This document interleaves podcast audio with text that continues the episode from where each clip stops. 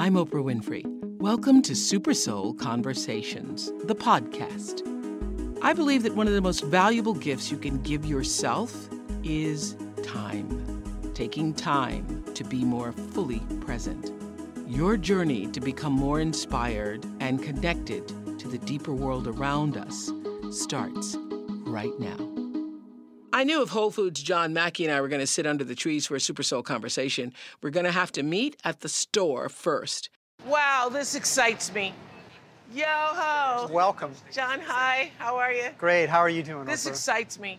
I Thank get you so much for coming. I get excited in produce. Me too. That's why I- we wanted to start here. Oh my God, it makes me so happy. Like when I passed the greens at first. Oh my goodness. It's my favorite section. Me as well. It's the healthiest section. Do you know that when this Whole Foods was coming, uh, like a couple of years ago, it was like the second coming. It was like people were talking about it. We were so excited about it. Word spread. I know it's it's still gratifying that People get People get excited. excited. People get excited. Like, did you hear? A Whole Foods is coming to our neighborhood. it helps the stores to get off to good good starts when everybody's anticipating it. It's been said that stepping into a Whole Foods is a little like stepping into John Mackey's brain. Now, did you have this vision? Did you sort of have a vision? A vision this? is something that evolves over time, Yeah, right? yeah, yeah, yeah, and yeah. so initially the original vision was very simple, which was to sell healthy food, earn a living, and have fun. Yeah. John says the story of how he helped build one of the world's largest organic and natural food stores began quite organically. Like a lot of young people in the early 70s, John was a free spirited college student in Austin, Texas, searching for meaning and purpose. He found inspiration in philosophy and religion classes, but felt stifled by the structure and rules of academia. While his parents hoped he would follow a more traditional career path, John realized he would never find his true calling until he followed his heart. He dropped out of college and eventually moved into a co op where, as he says, he grew his beard long and became a vegetarian. That's when John's passion for food was ignited. He learned to cook and started to realize the convenient frozen dinners of his childhood were not what his body really craved or needed. It was unprocessed, natural foods, whole foods that called his name. All right, let's look around. Oh my gosh, I love the beans. I love the lentils.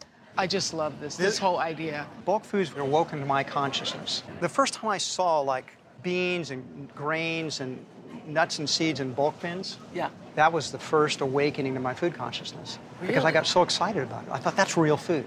That excitement became his inspiration. At 25, with no business experience and a $45,000 loan from family and friends, John and his then girlfriend opened a vegetarian health food store with the cheeky name Safer Way. Two years later, the Austin, Texas store evolved into the first Whole Foods market, and the natural foods revolution John Mackey envisioned was officially underway. When you look at how your company has evolved and how it now serves the world in 380 stores, does, is there a sense of contentment and pleasure you feel? Yeah, I mean, sure, I'm happy with what we've accomplished, but I'm more interested in what we're going to create next because it's the journey that's so pleasurable, not arriving on the Yeah. journey, right? All right, off to my house. First of all, tell me how the idea for Whole Foods came about. I mean, you are the perfect entrepreneur. I mean, honestly, I moved into this vegetarian co op when I was 23 years old. I wasn't a vegetarian, I never lived in a co op before. I did it partly because I was young and I thought it would be a good experience. I'd meet interesting people. And I did. And, And I, you had, had the kind of parents that thought that was okay. I don't even know if I told my parents. they probably wouldn't have approved for sure. But I moved in and uh, my food consciousness really got awakened. I, In, the, in this communal living. Yes, and I became the food buyer for the co-op. I fell in love with it. I, Joseph Campbell said, I was following my bliss, following my heart. Really felt drawn to it, and the more I learned, the more interested I got. My passion of this really awakened. It was about selling healthy food to people, earning a living, and having fun. Were you thinking about business or were you thinking about like I, I, don't I don't think I have a business mind at all, but whatever I experience, anything I have uh, from the time I was a kid and had a candy bar that I thought was great, I would want to share it with everybody else. I just want everybody else to experience it, whether it's a book or it's a candy right. bar or it's a, anything. Was it for you an idea about business in the beginning, or was it just I want other people to experience? Sure, if I have something I'm excited about, it's natural to want to share that. Yes. Share that with people that you love and share it with your friends and then share it with the larger world. Yes. So uh, I think that type of passion is is very common to entrepreneurs. Mm. We're excited about something, we want to share the excitement. So was your family excited about you going into the grocery business? no. I actually uh, tell this story, Oprah, that my mother died pretty, very, way too young. She died back in 1987. And the last conversation I had with my mother was on her deathbed. And Whole Foods was pretty small back then. We only had about four or five stores. And my mother had had a stroke and she hadn't even gotten out of her bed for a couple of years. She, on her deathbed, asked me, because I had never finished college, and she said, John, your father and I have given you a fine mind, and you're wasting it you are a grocer and you could be so much more in life than a grocer. Mm. Promise me you'll go back and finish your degree and go on to medical school, become a lawyer or some type of profession. And, you know, I've, I have a minor regret, which is I was so young and full of pride. that Back then, I just told her the truth, which was, Mom, I'm never going back to school. I'm going to build Whole Foods, and this is what I'm excited about. And and I don't think I'm wasting my time. And, and so, in a sense, my mother died disappointed in, in her son. She thought I was kind of a failure in my life. Of course, now I think back and I think, I wish I'd told her that little white lie, which is, yes, mom, um, I'm going to go back to school, absolutely. But if death is anything that I think it is, and what so many people on the show talk about it being, she already knows. I hope that's true. Yeah. I've had I've had people tell me that, but yeah. I have no way to verify that. But I hope that's the case. That she's actually really proud of me, etc. Yes. So, even knowing that your mother was not proud of you and thought that you were just a grocer, you knew in your heart that that's what you really, not just wanted to do, but felt compelled to do. I wasn't striving after the ambition. Part of part of breaking away in life means you have to follow your own heart, follow your own bliss. And that means sometimes going against what your parents think is best for you mm-hmm. or what your friends think is best. And so many people don't do that, Oprah. They're afraid to. And I chose to follow my heart and it did cause me to break away from what my parents wanted. Well, Joseph Campbell says that all yes. the time, that, mm-hmm. that is the hero's journey. That's the hero's journey. You have to leave the, the community, you have to leave the safety of what everybody thinks. And then be, find, your, find your truth, find your wisdom, and you integrate it back into the community. I have, I definitely identify with the hero's journey. Memorial Day weekend, 1981. After several hours of torrential rain, the worst flood in 70 years hit Austin, Texas. The storm devastated the city, causing more than $35 million in damage and killing 13 people in its wake. Just eight months after opening its doors, Whole Foods was wiped out. It just came in like a tidal wave and it knocked over everything in its path. And our store was eight feet underwater. Actually, my girlfriend, one of the co-founders, Renee, she literally swam out of the store that night. She closed the store down and she had to swim out of the store. Oh my goodness. So we didn't have flood insurance and we showed up the next day to clean it up and there's all this mud and sewage and bulk and steaks and fish and all in a, just a gunky mess. And the next day was what was so staggering about it was I looked around and these people that are cleaning up the store, I didn't know who they were. I mean, I kind of recognized them, but they weren't working for us. They weren't team members. They were customers and they were neighbors. And they just came and helped us clean up the store. And a lot of them worked there hour after hour, day after day. And I'd ask them, why are you doing this? And they said, I love Whole Foods. You guys can't die. You've got to get reopened. I'm doing my part as a good neighbor and they helped us. Our suppliers gave us new inventory that we could, you know, on credit. Mm-hmm. Our bank loaned us additional money on my signature, which I assure you was worthless. and investors put more money in. Our team. But why members did they do that? because why they, did they do that? because they loved us. Because they believed They in what you were believed in doing. us. They believed in us. They cared about us. They thought we were good people with integrity and that we would make it right. We were determined to get reopened at that point, just to pay everybody back. And I realized that we were no better than the community that we were part of, that we were, we were simpatico with them.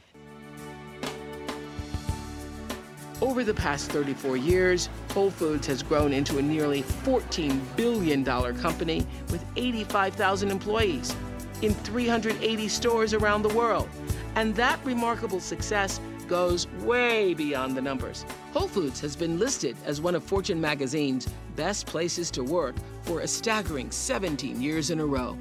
I was surprised when I asked you in the store. I bet if I were to do a blood pressure measurement, that my blood pressure goes up when I go in there because I get so excited when I see those. I bet I bet there's a, something that I get. a I have little other people tell me the opposite, though. Really? That Well, they sure, calm down? because they calm down, and and I tell them it's because the team members they're relaxed. That's what you call your workers. Yes. Team members, Yes. right. Why does it cost so much? Because you know you have the reputation. People call it whole paycheck sometimes. Well, of course, I think that reputation is not completely deserved, but uh, we are selling the highest quality foods that we can find. Yeah. And quality Quality costs. costs more generally. At the same time, we have lots of less expensive. We try to we try to have the highest quality, and yet we also try to have affordability as well. And what we found, like when we opened our store in Detroit, that we could put in high quality but less expensive items that would enable the people with lower incomes to be able to afford to eat I healthily. know that is the last place anybody thought a whole food store would work. And now we've opened a store similar to Detroit and New Orleans. Yeah. I- I think Whole Foods can open stores like that all over the United States. We talk a lot on, on Super Soul Sunday about finding meaning and purpose in our lives. Have you found yours through Whole Foods? Absolutely. Mm-hmm. Whole Foods has been kind of my uh, ashram. It's been my temple or my place where my own spiritual growth has, has accelerated as a result of, of, of, of Whole Foods, no question. And you say that there all there are a few questions that we all have to ask ourselves uh, to discover our higher purpose. What are they? We have to ask those questions about uh, what do we care most about? What, what gets us excited? What are we passionate about? If we ask the questions about what do we most care about, what gives us what gets us excited, what are we passionate about, what gets us up in the morning, what do we dream about? Those are like windows into our soul. Those give indications of what our higher, deeper purpose is. And yet, most people never really stop to ask those questions. Did you? I did. Um, I, I'll tell you a little story about uh, about how I kind of got going on my path, uh, even before Whole Foods. I was studying. I was in University of Texas in Austin. You don't sound Texan. Well, I can talk Texan when I want to. Okay. but uh, I was studying. I was reading a book by this philosopher, John Paul Sartre, called uh, Being- you, you majored in philosophy, yes, didn't you? called Being and Nothingness. It's a big, thick tome. Uh, I like Sartre's novels, but this, this book was boring. I'm reading it because it was assigned text, right? And one night, I was about 19 years old, I just picked the book up, I threw it down on the ground. I said, I'm not going to read out anymore. I don't want to read that book anymore. I don't like it. And then I thought to myself, you know what? I'm not even going to, I'm never going to read another book in my life I don't want to read. I dropped that course the next day. And then I started dropping course after course because I made this vow to myself that I was only going to do things that I really wanted to do. Damn it, how old were you? 19. I'm just doing that at So 60. I have 120 hours of electives, wow. but no degree because I just took courses I was interested in. I just studied what I was passionate about. And, and then I made this leap to I'm never ever going to do anything in my life that I don't really want to do. And from that point forward, I took control of my own life. Yeah. And when you're young, if you know So early on, you had the kind of higher consciousness or certainly clarity about yourself to really form your own path. I think at an early age, uh, Oprah, I became very conscious of death.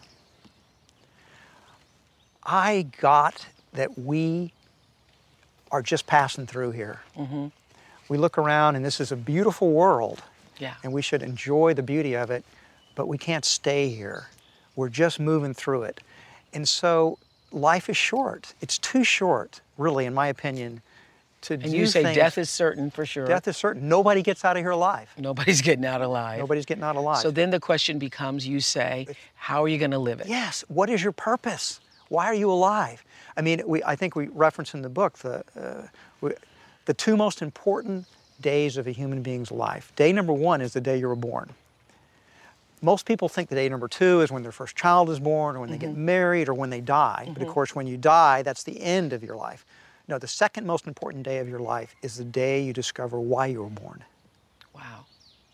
So I discovered that at a pretty early age, and I've been fairly true to it uh, ever since. And it's, it's led me on this incredibly wonderful journey. I'm very happy, I'm very fulfilled. So let's talk about conscious capitalism. What does it mean? Well, to be conscious is to be more aware. Yeah.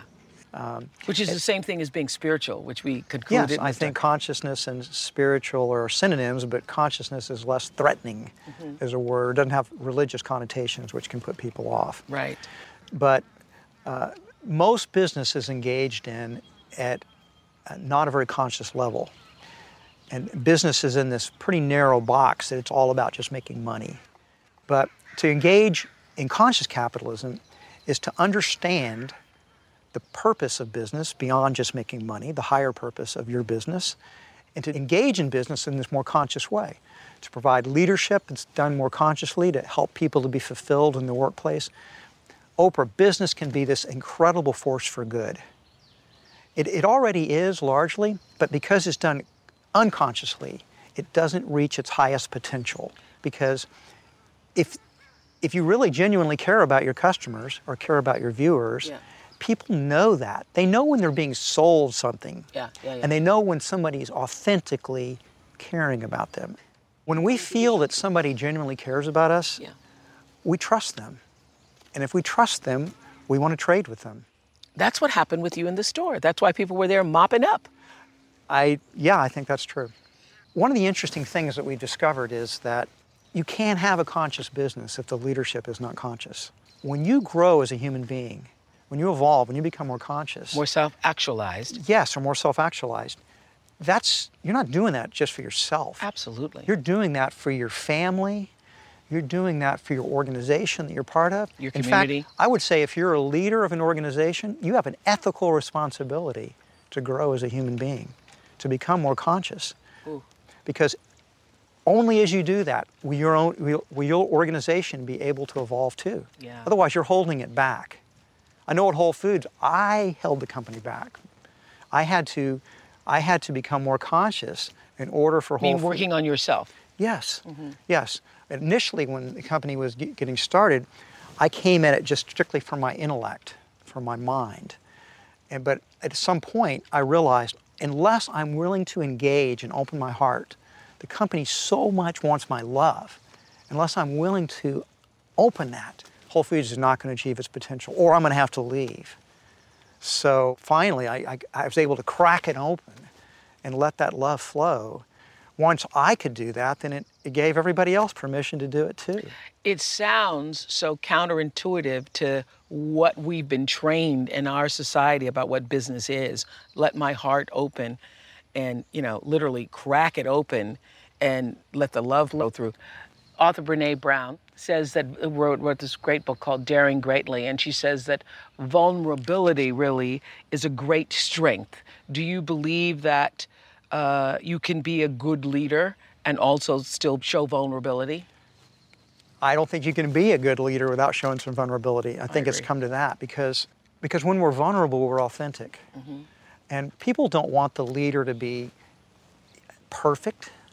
They want the leader to be authentic and real and genuine, and showing your humanness uh, helps people realize that they too could be a leader.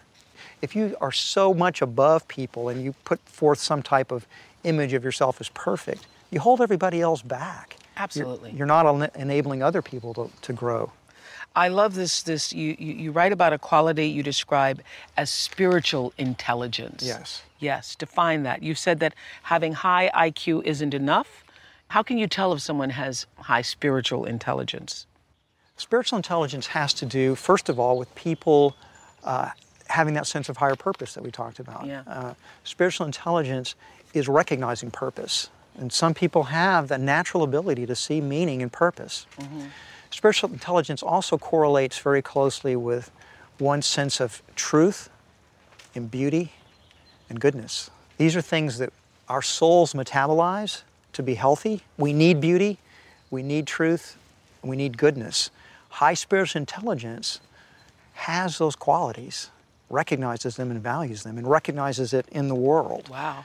And finally, I think a good indicator of spiritual intelligence is a strong sense of ethics. What is right? People, people with high spiritual intelligence know when something's wrong, Yeah. and they know when something's right, and they're pretty clear about it. How would you score on the spiritual intelligence scale? I score well enough to know I have a long way to go still. How has your spiritual life informed your business life? in every way. I don't see a separation.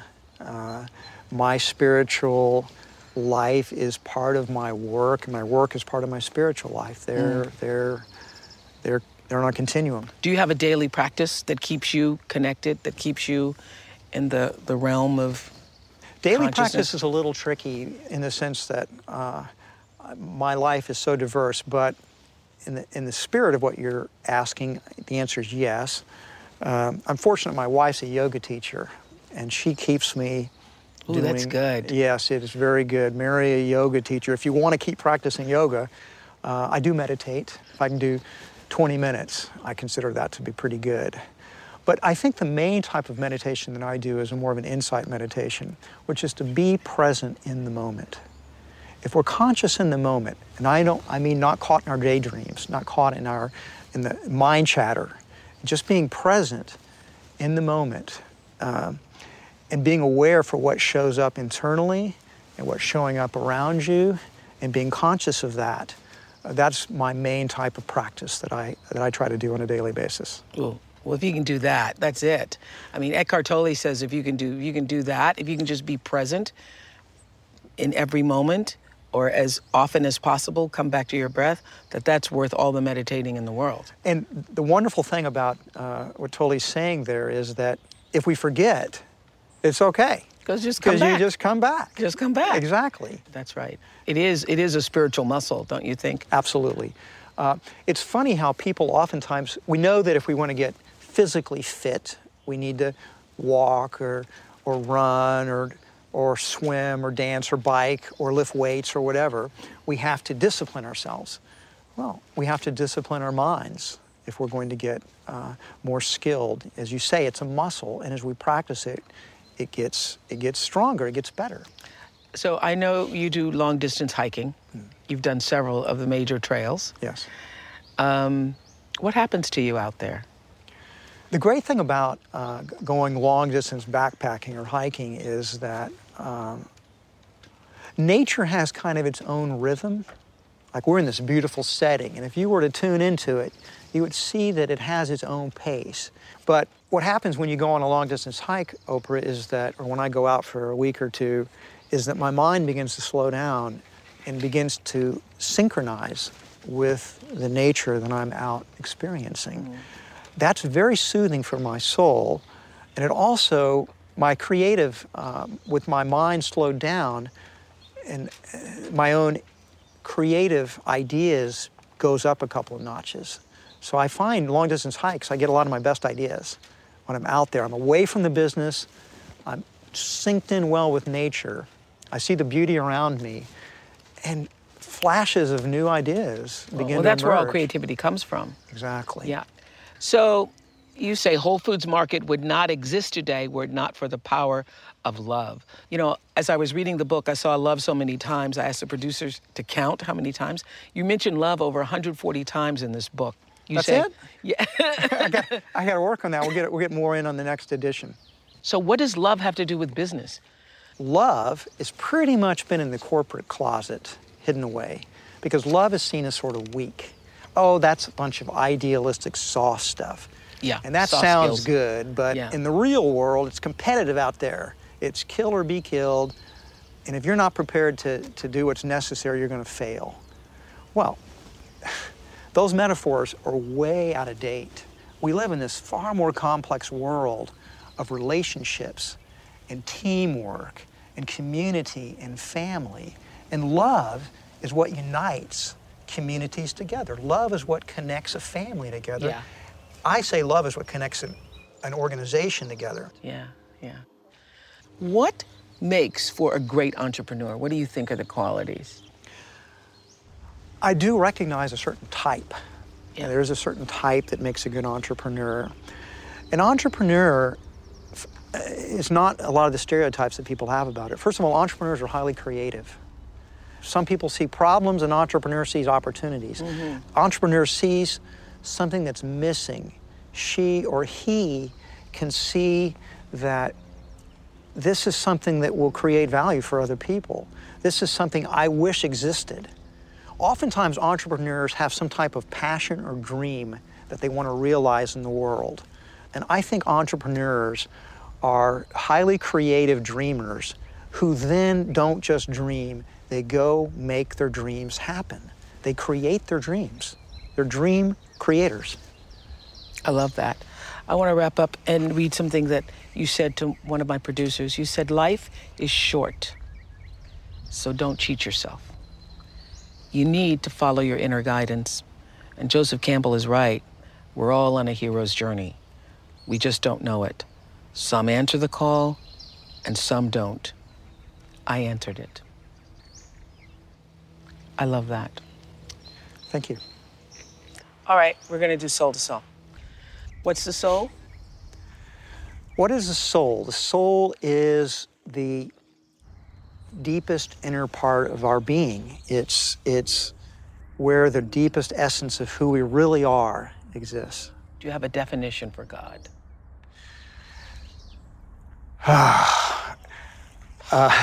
Well, uh, God is the creative force that lies behind all that is. God, and I- God is love. God is the essence, that creative essence of all that is. That's a great one. That's a great one. Uh, where do you feel most at home or at peace? I'm most at home probably when I'm with my wife at our place we have in the country. I'm happiest and I feel most at home there with her. What is the lesson, John, that's taken you the longest to learn? the lesson I haven't yet learned. Mm. And so that's not a trick answer. It just means that sometimes we learn our lesson when we're ready to learn it. Mm-hmm. And I would say that the lesson that I'm continuing to learn, Yeah, what keeps showing up for you? we have a wake. We are powerful beings, Oprah. I mean, everyone is. And we ripple out into this world in ways that we don't even, we're not conscious of. So, because of that, we have such a responsibility mm-hmm. to not hurt people. And so, part of my ongoing lesson is to be kind and gentle and not harm people with my words mm-hmm. or my actions, to show up and be present and in my heart and a loving being all the time, 100% of the time. That's still my biggest life lesson. I felt that every day, you know, before I would go and do any show for 25 years, I'd come downstairs on the elevator, and that was my qu- private, quiet time in the elevator, and regardless of what the show was. Are you most at home in the elevator? Not really, but at least I could be away. At least there'd be nobody in the elevator Right. with me. You at least had privacy. Yeah, I had privacy in the elevator. And I'd have that moment where I'd ask God to speak for me and to speak through me because I realized that platform of speaking to millions of people all over the world, that my little personal egoic self was not capable of managing all of that unless I opened myself up to understand that it's something bigger going on here than myself. You just sent chills down my spine. You know why? Why? Because I do exactly the same thing. Exactly the same thing. Anytime before I'm going to go speak, I did that today. Really? Before I came here, absolutely. I said exactly the same thing. Please speak through me. Let my heart be clear.